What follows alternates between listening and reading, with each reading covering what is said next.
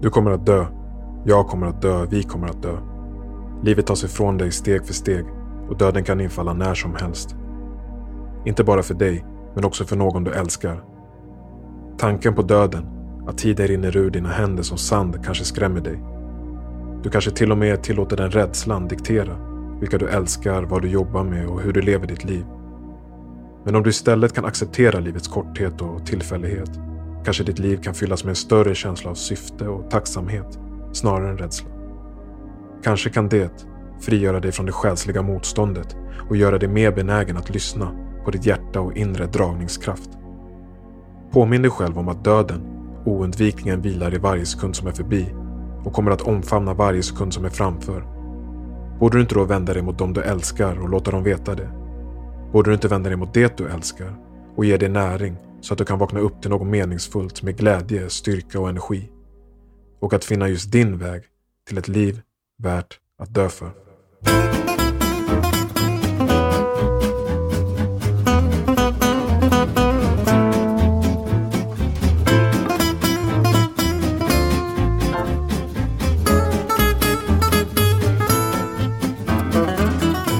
Välkommen hem min broder. Hur mår du? Jag mår bra fan. Det, det känns häftigt och eh, motiverande att vi är i, igång nu på riktigt. Att vi har släppt det första. Ja, verkligen. Vi har ju hållit det för oss själva väldigt länge. Innan vi ens tänkte att det skulle bli en podd. Att vi har haft de här uh, typen av samtalen och mm. diskussionerna i över uh, tio år nu. Så helt plötsligt kan folk ta, ta del av dem. Det är freaky. Eh, Det känns lite som när man skriver och, och publicerar en bok. Att man typ i sin Mm. ensamhet först utvecklar de här tankarna man har eh, och uttrycker sin fantasi och sen helt plötsligt kan andra ta del av den. Eh, och vi har ju fått väldigt fin Mm. respons Mm.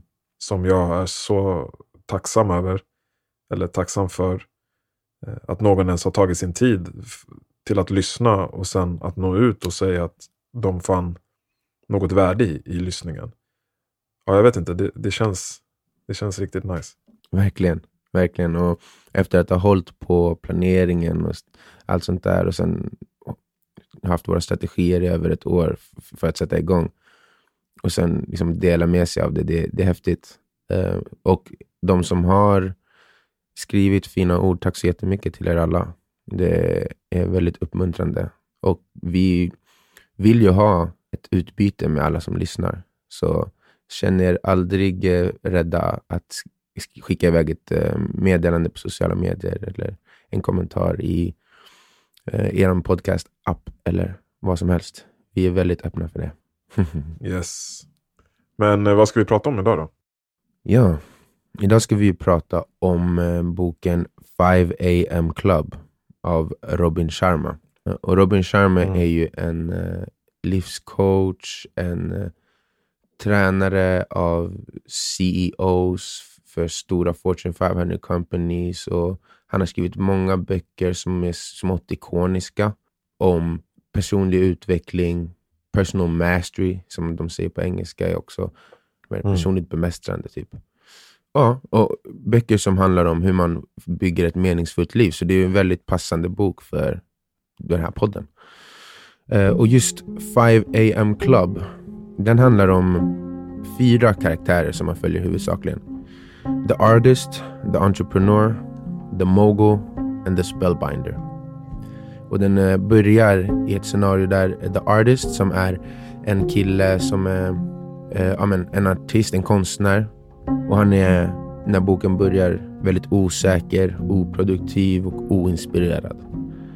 Och på, på, I det här första scenariot det är ett seminarium, se- seminarium som han är på. Och det är också en annan karaktär där som kallas för The Entrepreneur. Och det är en kvinna som är väldigt framgångsrik ekonomiskt sett. Men hon är olycklig och otrygg. Och eh, Så båda de här karaktärerna som är på det här seminariet är liksom i situationer där de känner att de behöver få kontroll över sina liv. Kunna, de vill också må bättre. Och det de huvudsakligen får lära sig, som eh, man kanske kan förstå från namnet av boken, det är eh, en morgonrutin. De går med i vad de kallar för the 5 AM club. Mm. I think what's happened on the planet right now is there's been a great seduction and a great brainwashing. When we are kids, we want. We want to be astronauts. We want to be billionaires. We want to be history makers. We want to do all our dreams. And then and and we stand in awe and wonder and we're full of curiosity and we're loving and we're passionate and we're strong. We're not afraid to be ourselves. But as we leave the perfection of childhood, the hypnosis and the brainwashing begins. Our well intentioned parents say, Oh, you want to be an astronaut? You want to start a business when you grow up? You want to paint like Jean Michel Basquiat? Be reasonable. And George Bernard Shaw said it better than I ever could. He said, The reasonable man adapts himself to the world. The unreasonable one persists in adapting the world to himself. Therefore, all progress depends on the unreasonable.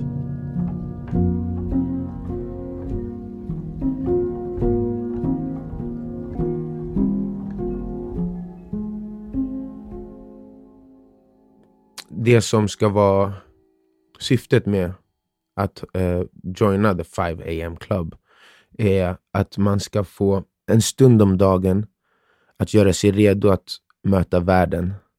Man ska dela upp den här, den här tiden tidigt på morgonen i tre olika segment där man ska svettas i första segmentet, reflektera i andra segmentet och utvecklas i det tredje segmentet. Mm. För att lära känna sig själv, ställa in den emotionella biokemin och för att utvecklas som person.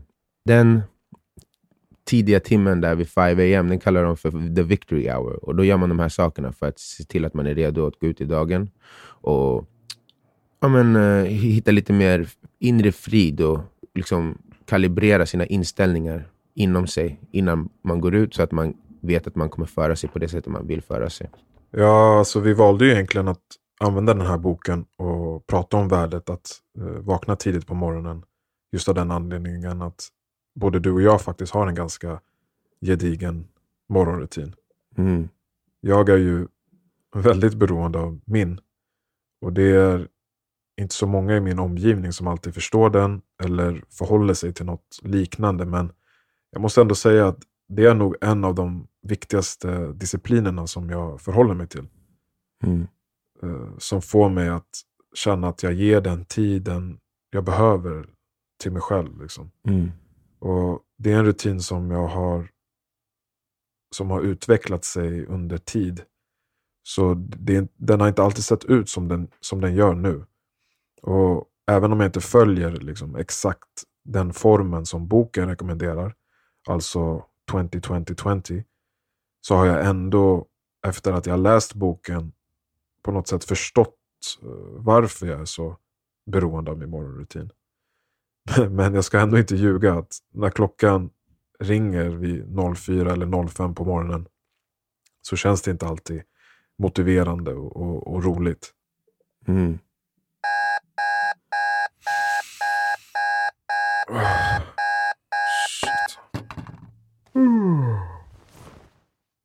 Maddi, vad gör du för något? Vad? Uh, trött? nej, nej, nej. Upp med dig nu. Det räcker. Ge mig fem minuter bara. fem minuter va? Så där har du lurat dig själv många gånger förut. Fem minuter kommer bli tio minuter. Tio minuter kommer bli en timme. Upp nu. Du vet exakt vad du behöver göra. Ah, ja, ja, ja. Du har rätt.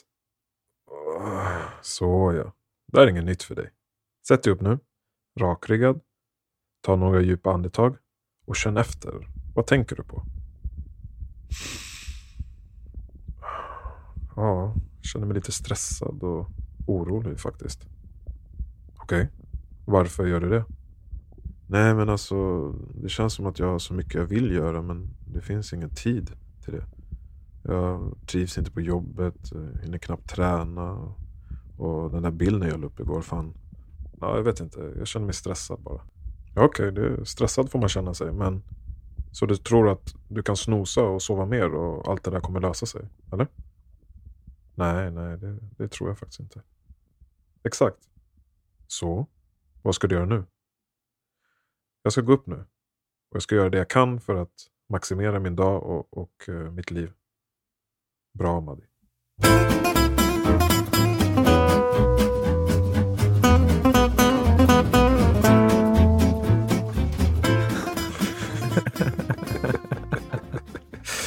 Vadå, du kan ju inte påstå att du inte känner igen dig i det där alltså. Nej, nej, nej, nej, nej, jag känner igen mig väldigt väl. Det jag inte kände igen det var den där Washington i vår podd. What? Vad hände? Var kom skådeskillsen ifrån? Vad är det här? Dolda, dolda kunskaper. Nej men, det, alltså, i boken eh, pratar de ju om det här, the victory hour.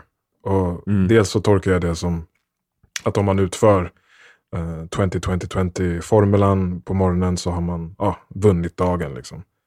Mm. Och, och min morgon i sig börjar ofta med, med en kamp, eller flera kamper egentligen.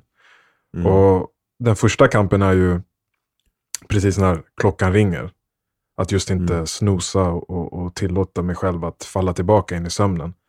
För jag vet ju på så sätt kan jag rymma ifrån det som jag, bruk, eh, det som jag borde göra. Och Mm. eh, rymma ifrån du vet, det här ansvaret jag har gentemot mig själv. Min hälsa, mitt eh, välmående. Eh, liksom att bara se till att vara den bästa jag kan vara. Eh, vilket i förlängningen också är ett ansvar mot min omgivning. Mm. Så ganska... Jag tänkte- förlåt. ja, Jag tänkte på en sak där bara för att Mm. jag kan tänka mig att folk så här, tänker men varför är det sånt jävla fokus på att vara den bästa man kan vara? mm, Så kan jag inte bara må bra? Liksom. mm, Och jag tror att det är en väldigt eh, förförisk tanke. mm, Men jag tror också att om man inte är det bästa man kan vara, det bästa som man själv skulle anse, Mm. det man själv skulle anse vara det bästa, då tror jag inte att man kan vara helt lycklig.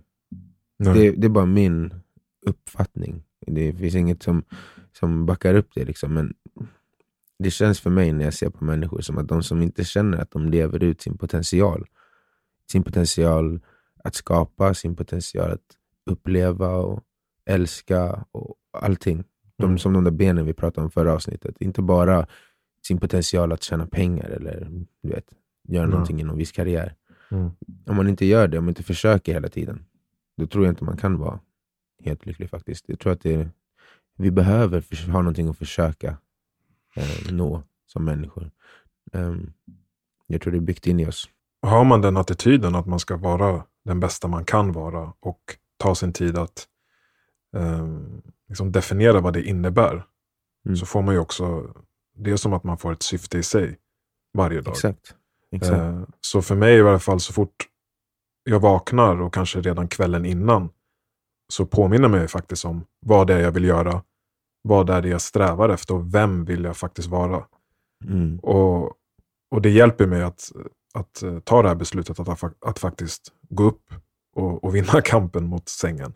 Istället Mm. för att, som jag sa, liksom, trycka på snosknappen och somna om.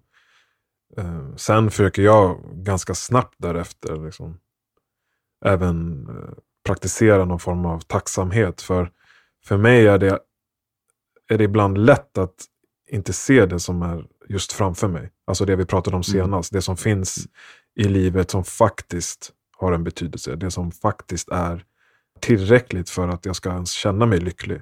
Att Mm. eh, min målmed, målmedvetenhet och liksom vilja att vara pro, produktiv ibland stör. Det är säkert andra saker också, men Mm. det stör min förmåga att verkligen uppskatta de här sakerna. Eh, Mm. Och min fru brukar vara ganska bra på att påminna mig om det också. Så att det händer mer sällan än, än förut, men jag vet att om jag inte går upp och, och ger mig den här tiden så, så blir det blir lättare att jag blir en sån person. Och sanningen är ju också att de allra flesta av oss vaknar ju inte upp varje morgon helt överlyckliga. Alltså full med positivitet och eh, motivation. Eh, utan ofta är det ju gårdagens problem och gårdagens oro och rädsla Mm. som Mm. liksom man blir påmind om direkt på morgonen. Så för mig är det viktigt att liksom aktivt känna tacksamhet. Och, Mm. och för all, allt jag har nu, och, men också alla möj, möjligheter som ligger framför mig. Mm. Så ja, men jag, jag tar mig upp då, och när jag har vunnit den här kampen mot sängen. Eh, går till badrummet, tvättar ansiktet, tar mig till köket, eh, sätter på kaffemaskinen och dricker va- vatten. Och här någonstans inleder en annan kamp. Och det är kampen Mm. mot mobilen. Mm. Alltså, det är så väldigt lätt att bara ta upp den, nästan helt omedvetet, liksom, som att du snubblar Mm. över den. Och i nästa sekund så har den handen och kollar mejlen, meddelanden, scrollar igenom nyheter eller sociala medier. Mm. Och när jag gör det, när det händer att jag gör det, så känns det som hela den här äh, morgonmagin förstörs. Det liksom rubbar den här känslan av att jag är den enda i världen som är vaken och att jag har det här försprånget över dagen som jag söker efter. Mm. Och, alltså det kan låta lätt, men för att vinna den kampen är egentligen det enda jag gör att jag lägger mobilen långt ifrån mig, upp och ner, där jag inte kan se den. Mm. Så att jag tar verkligen avstånd för den, för att den här magnetiska kraften är så stark liksom, under hela den här tiden egentligen. Mm. Eh, Mm. Och inte förrän nu eh, så kan jag, eller så börjar jag min faktiska rutin. Alltså den som Mm. verkligen sätter tonen för dagen. Mm. Och det första jag eh, brukar försöka göra är att skapa någon känsla inom mig av balans. Eh, både fysiskt och psykiskt. Alltså att Mm. landa i det medvetna, att slappna av sinnet och musklerna och hitta fokus. Och skapa som en liksom, skärm, en mur runt mig från allt som är distraherande. Alla distraherande tankar och orostankar. Mm. Och, och jag gillar att göra det genom yoga och meditation. Så det kanske jag gör i en timme eller så. Och då är klockan, ja, låt oss säga strax ja, vid 05 kanske. Mm. Och då börjar jag med det som jag vill växa i. Så ofta handlar det om Mm. att läsa någon bok, skönlitteratur eller någon faktabok eller eh, liknande som jag behöver inspiration ifrån. Och sen Mm. brukar jag sätta mig och skriva.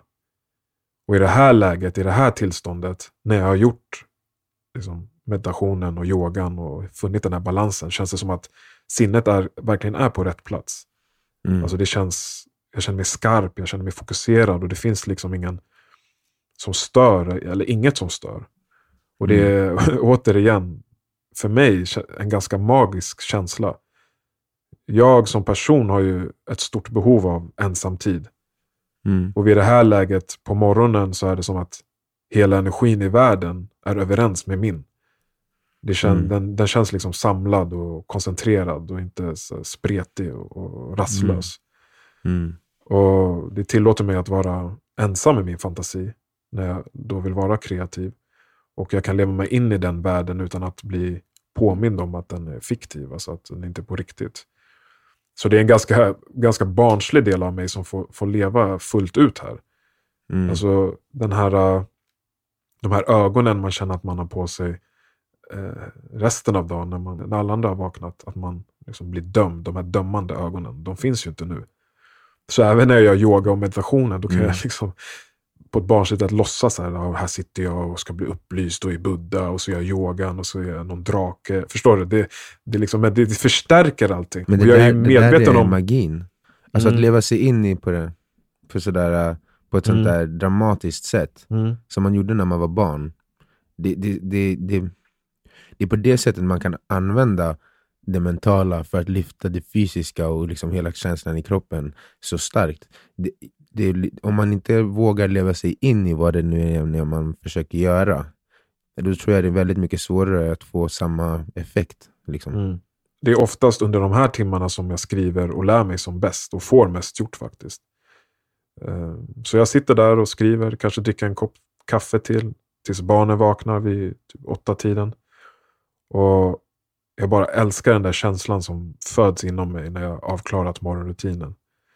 Eh, Alltså känslan av att tiden inte äger mig, att den ligger långt bakom istället för framför. Alltså att jag måste jaga hela tiden.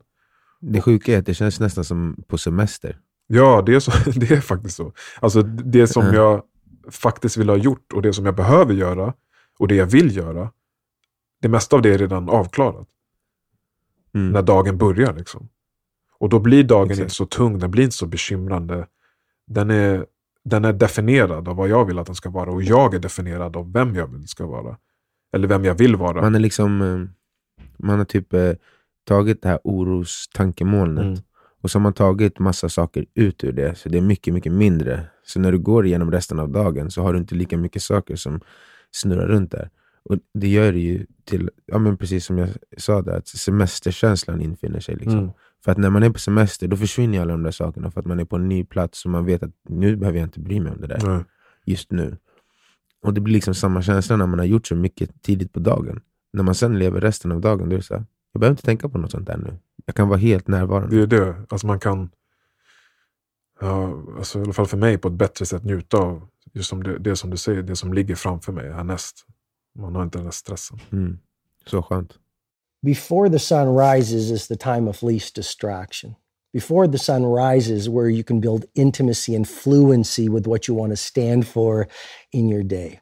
Before the sun rises, the luxury and tranquility of the early morning hours, you can do that deep inner work that will allow you to go out in the world and, and play at your best. Ja, men alltså, din morgon som du redogör för, som funkar så väl för dig, boken går ju in exakt på varför de här sakerna du gör är så effektiva. Och du sa väl det att du, du började göra sånt här innan du hade läst varför det är så bra, genom typ experimenterande själv. Ja, Så här, hur, vad får mig att känna mig produktiv, vad får mig att känna mig redo för dagen. Och, men i boken går de ju in på specifikt vad det gör med den. Och du berättade, liksom, du, det första du gör är egentligen att reflektera. mm. Att När du sätter dig på sängkanten och, och tänker över livet och dess korthet och vad du vill få gjort och så. Mm. Det är liksom en del, ett sätt att grunda sinnet. Eh, Så jag skulle vilja säga att i de här tre segmenten som är svettas, reflektera, väx, det är den ordningen de presenterar dem, så börjar du ju med reflektera. Mm. Och som de, det de redogör för i boken är att de olika sakerna du kan göra under reflektera-segmentet, det är just eh, meditera, visualisera, vilket är typ det, de två sakerna du gör, och skriva dagbok. Och tanken överlag med det reflekterande segmentet är ju att du ska få klarhet i vem du är. Liksom, vad är dina värderingar, dina mål och liksom, vad värdesätter du att jobba mot i ditt liv? Eh, och för att kunna få mer inre lugn, bättre koncentration. Och när du har inre lugn och bättre koncentration, då kan du ha mer medvetenhet. Och medvetenheten leder till att du lyssnar mer på dig själv och inte bara irrar runt i alla de här orostankarna, orosmolnen. Mm.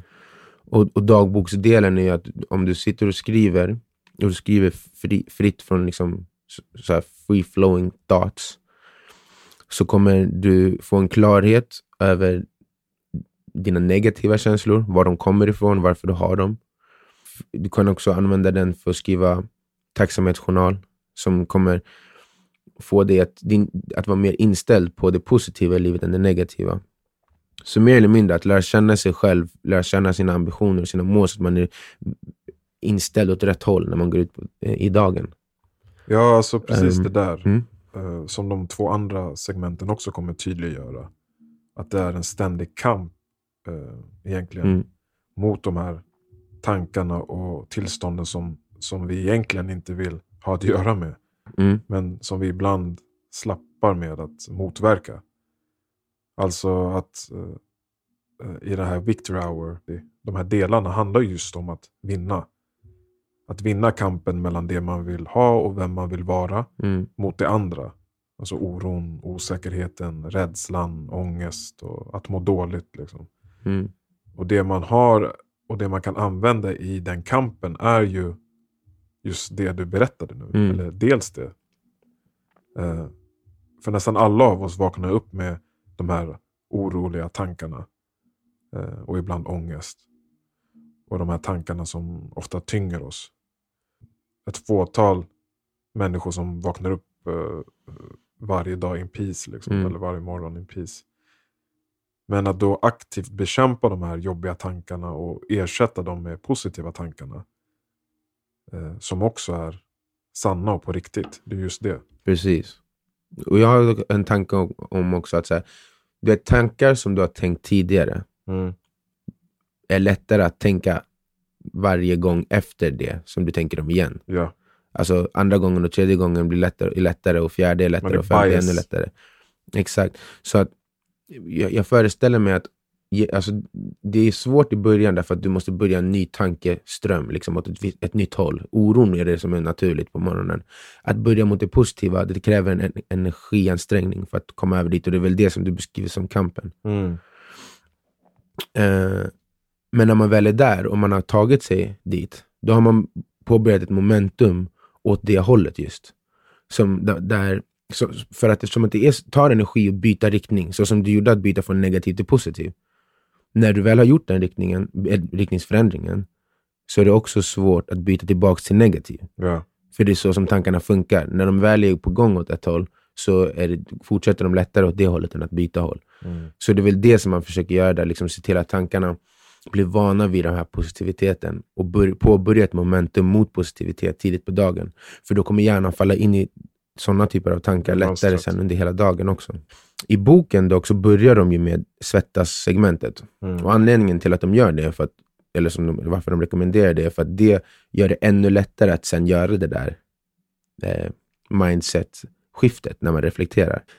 Det, som, det de rekommenderar egentligen, det ska vara ett, för det här är uppdelat i tre segment över en timme på morgonen.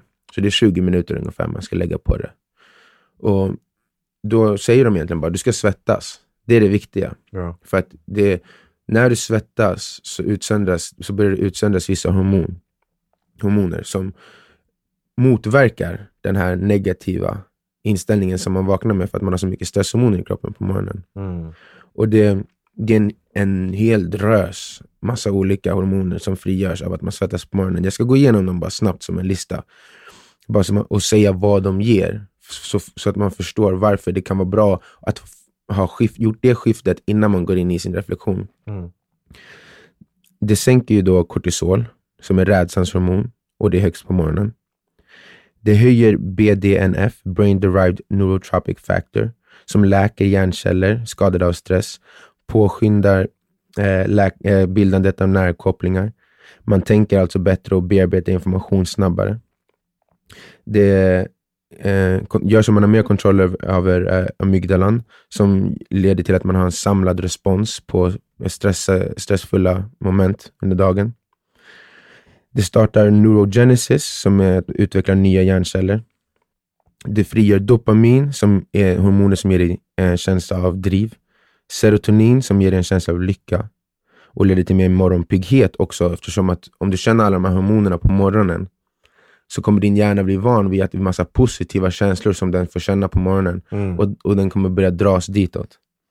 Det frigör också noradrenalin som skärper uppmärksamheten och gör dig lugnare.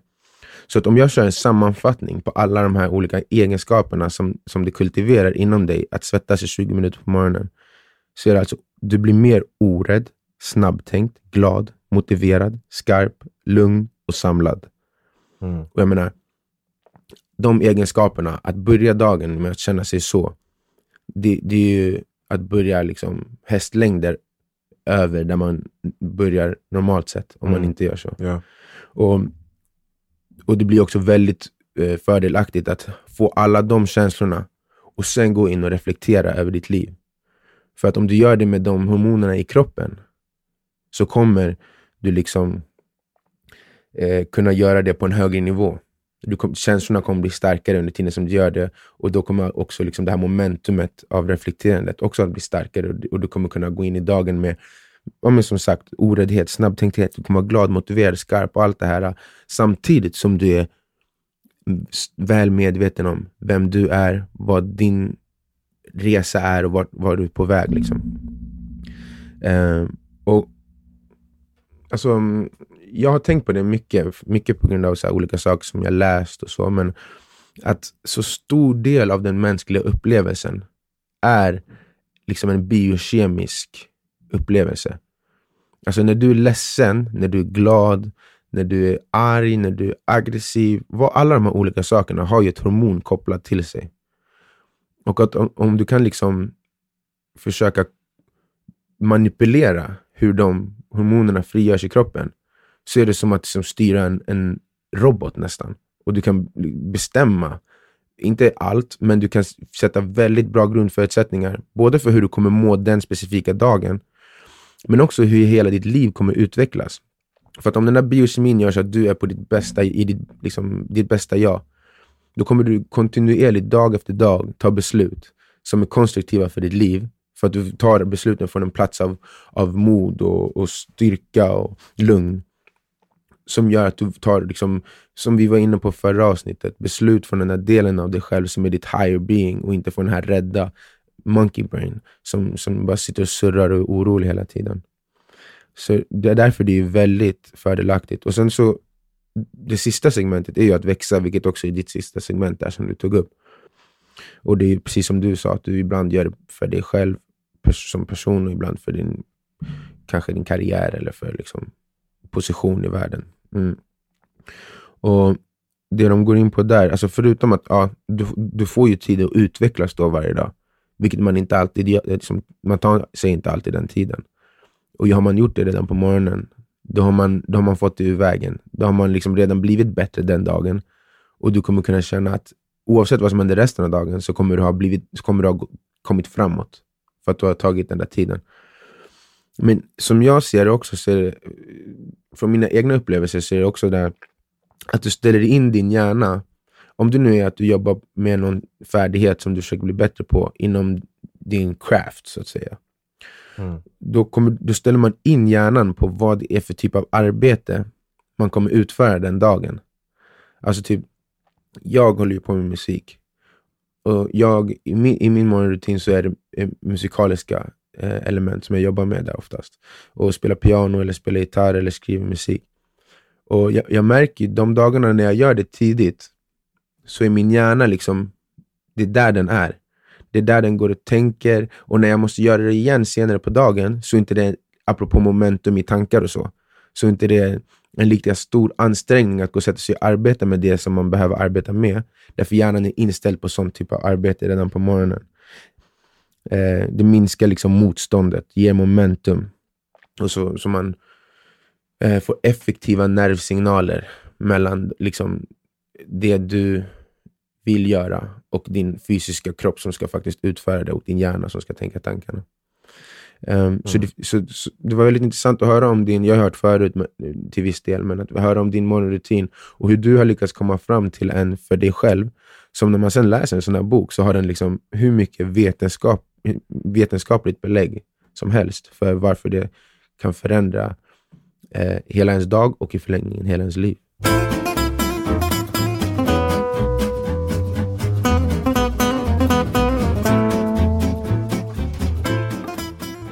Ja, alltså jag känner igen mig lite i de här karaktärerna i boken. Alltså businesskvinnan och artisten. Mm. Och hur de uh, var på en inte så jättebra plats i livet och använde, eller fick lära sig att använda morgontimmarna uh, som ett antidot till det. Uh, för att förbättra sin livssituation. Mm. Och i förra avsnittet berättade jag om, en om när jag åkte till Gambia då efter min examen. Mm. Och jag hade den här ovissheten om, om jag faktiskt skulle börja klättra karriärstegen inom IT. Um, ehm, och sen satt jag ju där på stranden och spelade djembe och fick den här insikten av att, uh, att tänka om. Mm. Och mycket av att jag ens började utnyttja tidiga morgontimmar till min utveckling och välmående grundar sig i just den U-svängen som jag gjorde men som du också har gjort. Mm. Alltså att vi lämnade det, lämnade det akademiska för att gå in i, i det, det estetiska. Mm. Alltså drömmen om att växa inom näringslivet till att eh, ge sig in i den kreativa världen. Eh, för, för när jag kom hem då efter ett år i Gambia så var det inte som att jag helt och hållet förlitade mig på den där insikten jag hade fått på stranden. Utan jag var fortfarande osäker på om det var på riktigt eller om det bara var liksom en löjlig tillfällighet som jag kände och romantiserade just vid det tillfället. Mm. Så ja, när jag var hemma i Sverige då så sökte jag ändå ett jobb inom IT, inom programmering. Eh, mm. Och jag satt där och jobbade och det dröjde inte länge alls förrän jag faktiskt insåg att nej, det här är inget för mig. Mm. Jag gick, alltså, en röst sa till mig att ja, men det går faktiskt fel håll jag fick det bekräftas väldigt fort. Och jag satt bara där på jobbet och mådde inte speciellt bra liksom, egentligen. Eh, jag tänkte bara på andra saker jag skulle vilja göra istället. Och jag gjorde allting för att distrahera mig från arbetet. Du vet, man går till toaletten och sitter där en halvtimme liksom och kollar i mobilen. Classic. Eh, ingenting kändes eh, motiverande eller inspirerande. Eh, ja, det var bara fel. Så den där känslan av frihet som jag i en kort stund hade känt på eh, stranden i Gambia när jag spelade djembe Mm. fanns inte där alls. Och just den där känslan höll jag kvar som någon form av referens. Mm. Alltså att Mm. jag tänkte så här, vad jag än väljer att göra eller jobba med så borde det kännas mer så. Och om det inte känns så, ja men då, är det, då gör jag något som är fel för mig. Mm. Så efter ett år eh, som programmerare så valde jag att säga upp mig. Och min tanke var egentligen bara att lyssna på min nyfikenhet. Mm. Alltså på ett ganska barnsligt sätt. Att eh, vara helt oberoende av ansvar och så vidare. Vilket jag faktiskt var eh, om man jämför med nu. När jag har två barn, två barn och så vidare. Men det enda jag tänkte egentligen så här, okej. vad vill jag göra nu? Mm. Och just den nyfikenheten ledde mig först till musik. För hela mitt liv har jag fascinerats av skapandet av musik. Men jag har aldrig gjort något själv. Så jag tänkte, okej, men nu, nu ska jag lära mig musik. Så är det bara. Och efter jag hade sagt upp mig då så ganska snart därefter så kom jag i kontakt med Studieförbundets vuxenskola. Och jag startade en studiecirkel där jag fick träffa en etablerad musikproducent. Eh, Vi sågs en gång i veckan och han skulle då guida mig i mitt lärande. Mm. Så han fungerade som en mentor ungefär. Mm. Eh, Och då jobbade jag extra, eh, så lite jag bara kunde. Men all annan tid investerade jag då till, i liksom, YouTube-videos, böcker och i studion med han, min mentor. Och allt bara för att lära mig musik. Och det utrymmet som fanns för, för till största del för att eh, liksom verkligen ge mig in i mu- i musiken var just på morgonen. Så jag Mm. vaknade väldigt tidigt eh, och började direkt liksom sätta mig vid datorn och knappa på keyboarden och utbilda mig själv. Eh, Och efter ett år, så tyck, eller efter ett halvår var det nog, så tyckte min mentor att jag hade blivit ganska duktig på att producera musik. Så han, han erbjöd mig en anställning. Och sa att jag kunde få ansvar för en studio. Där jag skulle driva egna studiecirklar tillsammans med ungdomar som också vill utvecklas inom musik. Och jag tänkte bara, what? Men fan är jag som ska få betalt för att eh, spela in och göra lite beats till ungdomar? Men såklart tackade jag ja. Mm. Eh, och där någonstans kände jag att allting skiftade. För i samband med det, att jag kunde få lite betalt för att göra musik, vilket resulterade i att jag inte behövde jobba extra så mycket längre, eh, så frigjorde det mer tid för mig att återigen väcka den här rösten av ren nyfikenhet. Och den sa till mig att skriva mer. För i Gambia Mm. hade jag också eh, hade jag faktiskt börjat skriva, men det var bara på min, på min mobil i anteckningar. Och helt för mig själv. Eh, Jag skrev om olika upplevelser och reflekterade över tankar och idéer. Mm. Och ibland skrev jag liksom rap bars och lyrik, så det fanns ingen struktur i skrivandet i sig. Men för mig kändes det som, som terapi typ. Mm. Och jag märkte mer och mer hur, hur mycket jag gillade att leka med ord och meningar, hitta rytm i, i det jag skriver och använda fantasin och liksom skrivandes, ut, skrivandet som uttryck. Liksom, jag började bli kär i det på något sätt. Så nu, istället för att använda morgontimmarna till att utbilda mig musik så använder jag dem nu till att skriva. Och jag började, jag började med att översätta de här uh, texterna jag hade i min telefon till mer berättande texter, korta stories. Och den enda vid det här laget som, den enda personen som visste att jag, att jag skrev ens, det var, det var nog min mamma.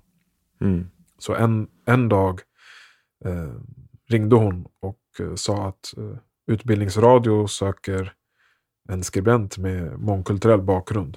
Mm. som ska skriva en text till ett barnprogram de ska visa på deras webb. Och hon, hon tyckte att jag, jag borde skriva någonting och skicka till dem. Men återigen fanns den här känslan, bara, vad fan är jag? Jag började precis skriva, jag kan inte skriva. Och liksom det här. Jag tvekade på mig själv. Mm. Och också att skriva för barn, det var ju helt främmande. Men eh, till slut gjorde jag ändå det. Jag skrev några texter och min mamma som har varit barn och ungdomsförfattare liksom, över 20 år då, hjälpte mig att anpassa dem för barn. Och jag skickade in dem och sen efter ett tag så hörde UR av sig. Och sa att de ville använda en av texterna. Mm. Och den texten de ville ha var Id en festdag. Som också blev min första bok sen. Men för att komma tillbaka till vad det här har med att göra med morgonrutin då, så blev det att när jag mer och mer plötsligt blev en person som, som strävade efter att livnära sig på liksom, skapande konst och att vara kreativ. Mm. Så blev som sagt de här tidiga månaderna ett väldigt speciellt utrymme för mig att eh, gå in i mig själv och, och ens förstå vad det var jag ville uttrycka i min konst eller mitt skapande. Samtidigt som jag fick möjlighet att utvecklas i det som, som en färdighet. Mm, precis, att man kan, om man har kommit på att man vill göra en um, riktningsförändring i livet. Um, om man vill jobba mot det, men man har inte de ekonomiska medlen att sluta sitt jobb.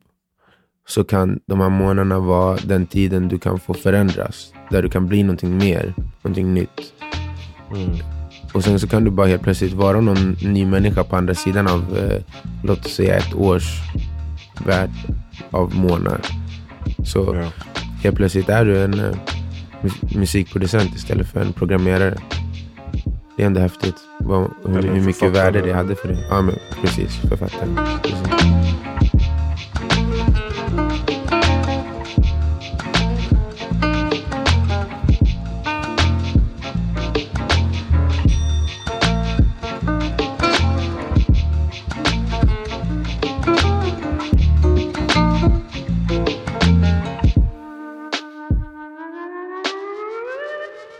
Men alltså månaderna som vi har diskuterat. Eh, din morgon och bokens eh, segment. Det är ju... De säger ju att man ska göra det på Mm. morgonen. Och vi har ju kommit in på varför. För att det sätter tonen för resten av dagen. Ehm, och för att du får det där momentumet som kommer med att du gör det tidigt på dagen. Men man måste ju inte göra det exakt på morgonen. Eller man, man får ju ut mest fördelar då, men man måste, jag, ty, jag tycker att det finns stora fördelar i att ehm, ha de här segmenten i sitt liv bara. Mm. Och grejen är att ehm, ja, vi har ju pratat en del om health set-delen som de kallar det, vilket är svettas-segmentet. Det är då man jobbar på sin health set. Mm. Ehm, och sen så har vi pratat en del om eh, att växa, som du gör när du skriver på morgonen i ditt sista segment. Ehm, och det är ju mindset, man kultiverar sitt mind.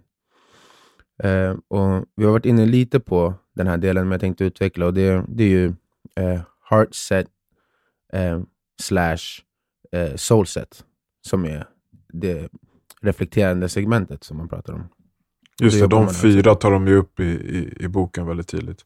Och att Mm. man behöver egentligen alla dem, eh, en, en bra balans mellan alla dem för att ja, de mår bra. Och, Mm. Ja men exakt. Alla de där är ju väldigt viktiga. Ehm, men jag tror att det kanske nästan är viktigast med heart set och soul set delen.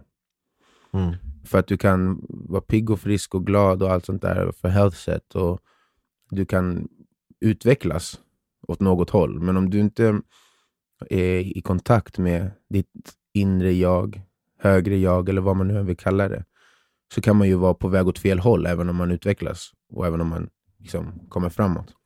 Just för Mm. att i, i livet, man brukar ju säga att vi är ett snitt av de fem människorna vi umgås med mest.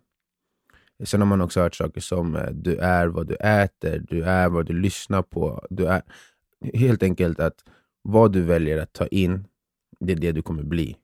Vare sig det handlar Mm. om kost, eh, kunskap eh, eller eh, sällskap. Liksom. det innebär ju att i allra största, till allra största del så är det när du tar de besluten som du bestämmer vem du kommer vara. Alltså vilka du omger dig med. Och vad för saker du tar in. Och Mycket av det är ju inte upp till oss själva.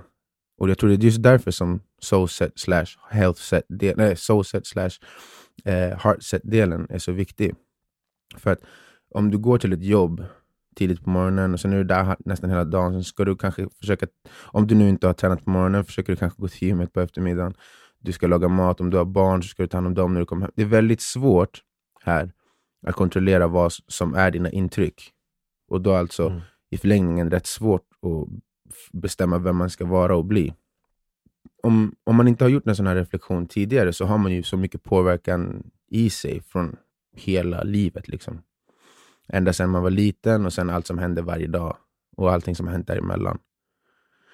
Um, och jag har ett exempel lite från mitt eget liv som liksom har, kan, kan, kan belysa i alla fall vad vikten det hade för mig i hur man eh, dels blir påverkad och sen kanske bryter sig loss och sen hittar en annan väg. Och sen, ja, hur man väljer de vägarna och allt sånt. Hur det kan vara beroende av hur mycket man har reflekterat över sin plats och vart man är på väg. Liksom. Mm. Um, så tidigt i mitt liv så var min uh, plats och min roll ganska väldefinierad av andra än mig själv. Uh, huvudsakligen min pappa i tidig ålder. Um, och jag ska ge ett exempel här på hur han gjorde det, som är från um, ett brev han skickade till mig på min födelsedag när jag skulle fylla kanske ja, någonstans mellan 9 och 11. Mm -hmm. uh, och så här lyder det brevet. Congratulations, congratulations, congratulations. Obey Asante, the son of Africa. Today is your birthday. the warrior of Africa, the burning spear. The path leads to the stream, which is the elder. Then our forefathers cleared this path to the stream. Live, old son of Africa. Live for a hundred years or more. Live to protect this land of ours. Live. Och så sjunger jag Jam Jam Asante där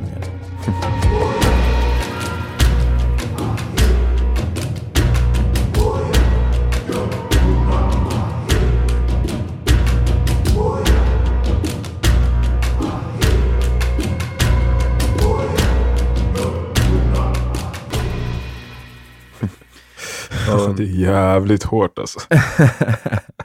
alltså. Det är ett exempel på hur, hur mycket din roll kan vara fördefinierad.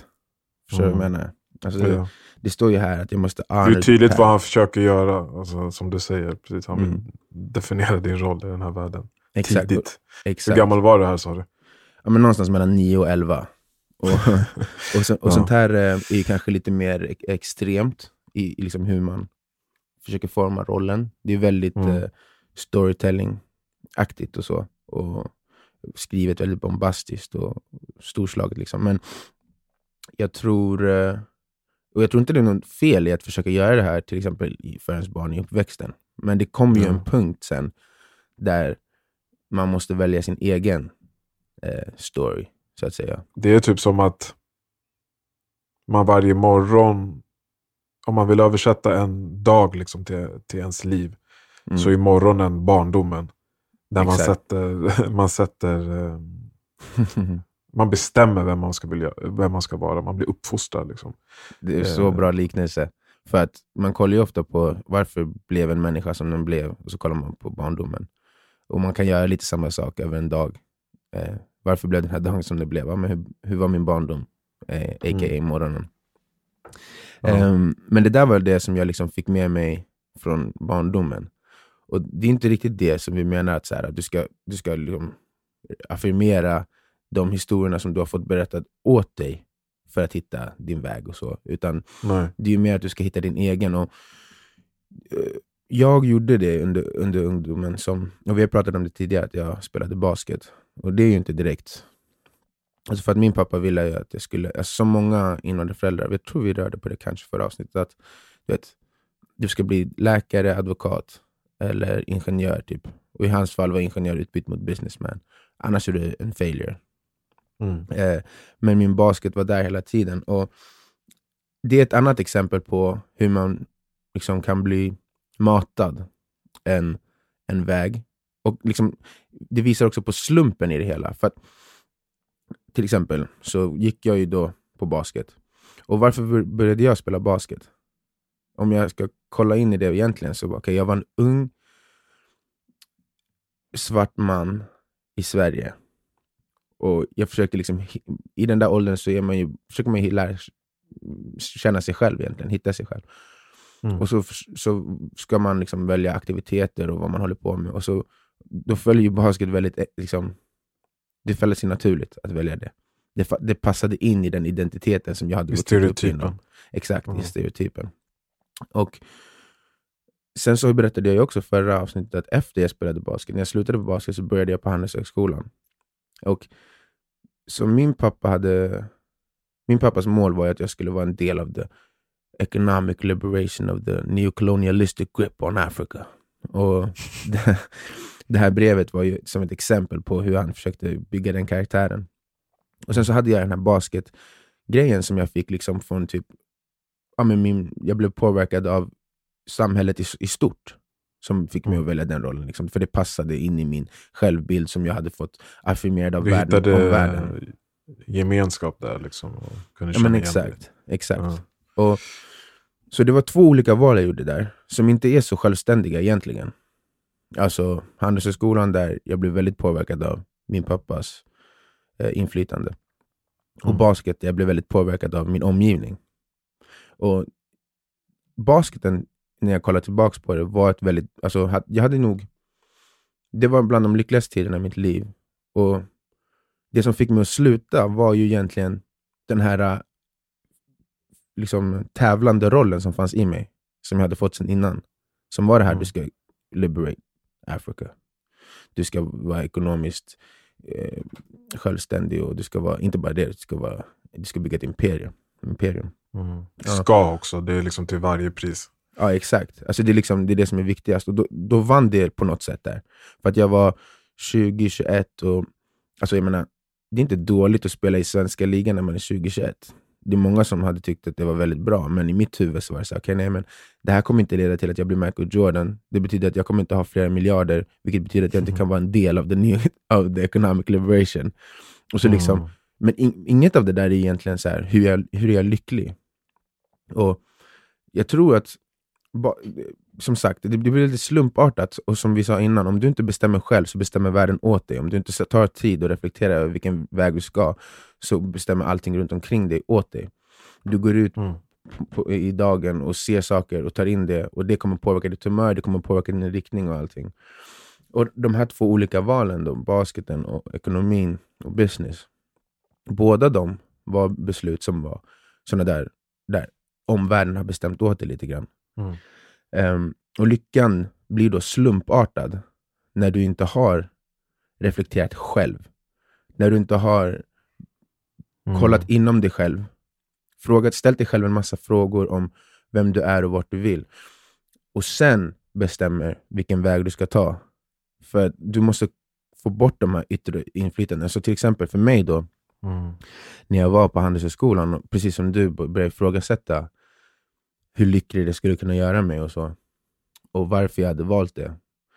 Um, för det var då jag började reflektera lite, för att så här, jag började läsa. Eftersom att min väg var att bli businessmagnat så försökte jag vara så högpresterande. Så jag läste massa böcker om hur man är högpresterande. Och då kommer det ju in massa sånt här. Ja, men som 5am Club. Typ, jag tror att jag läste kanske Munken som sålde sin Ferrari. Som, är också, som också är en Robin Sharma-bok.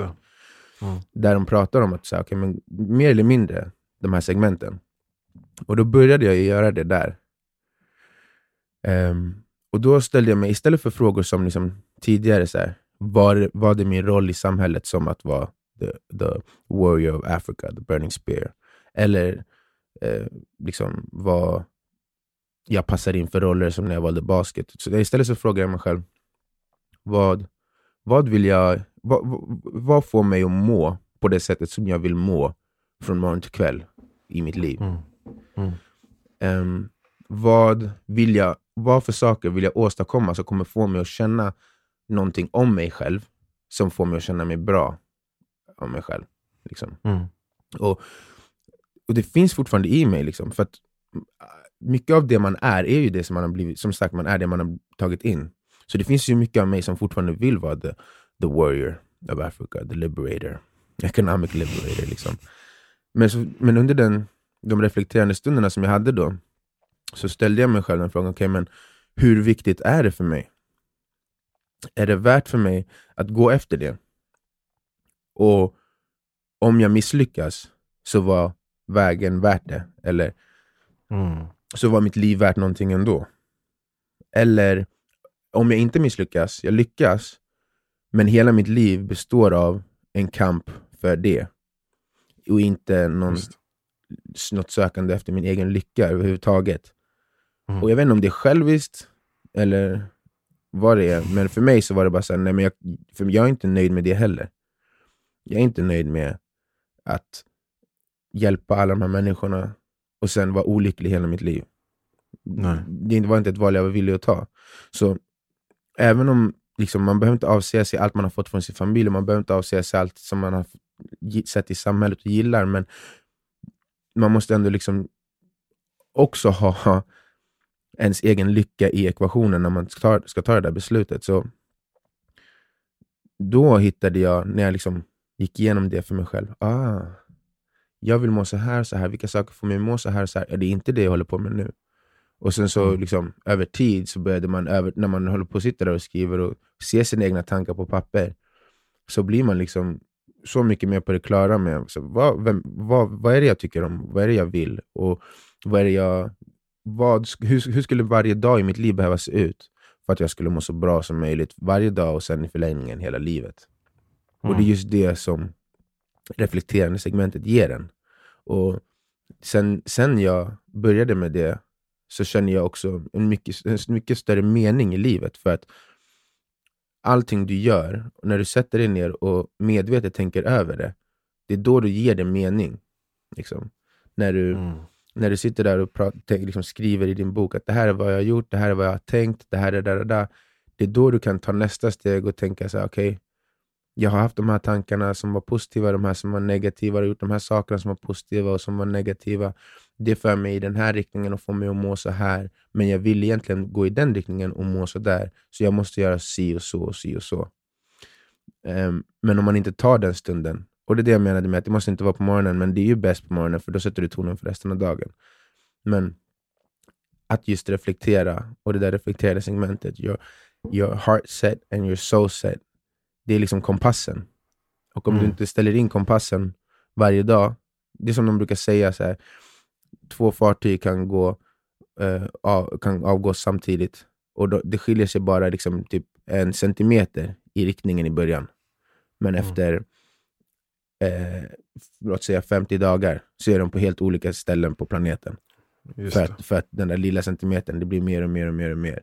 Och du, man måste hela tiden se till att den där lilla centimeterns skillnad i riktning, den stämmer överens med vart man vill vara, eller vart man vill vara på väg och vem man vill vara. Ja,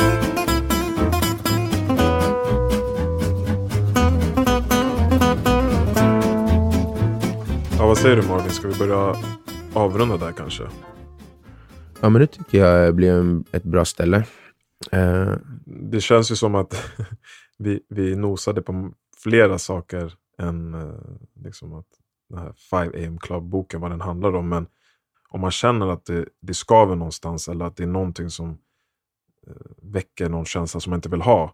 Liksom vara öppen för att prova de här olika teknikerna som andra har lagt ut. mm, Som den här morgonrutinen. Du kanske aldrig tidigare tänkt att en morgonrutin kan lösa ditt dåliga humör eller kan lösa din, eh, din känsla av att tiden inte räcker till eller att du är inlåst eller whatever. Så, men Mm. fan testa det. Om det har funkat för andra, om andra kan säga, jag kan säga absolut det har funkat för mig och det har liksom räddat mig att känna mig fri i det jag vill göra. Mm. Eh, så ja, allmänt bara vara öppen för att, att testa de här grejerna. Ja. Och eh, nästa vecka så kommer vi ju prata om boken The Artist's Way av eh, Julia Cameron. Det är en klassiker eh, om kreativitet.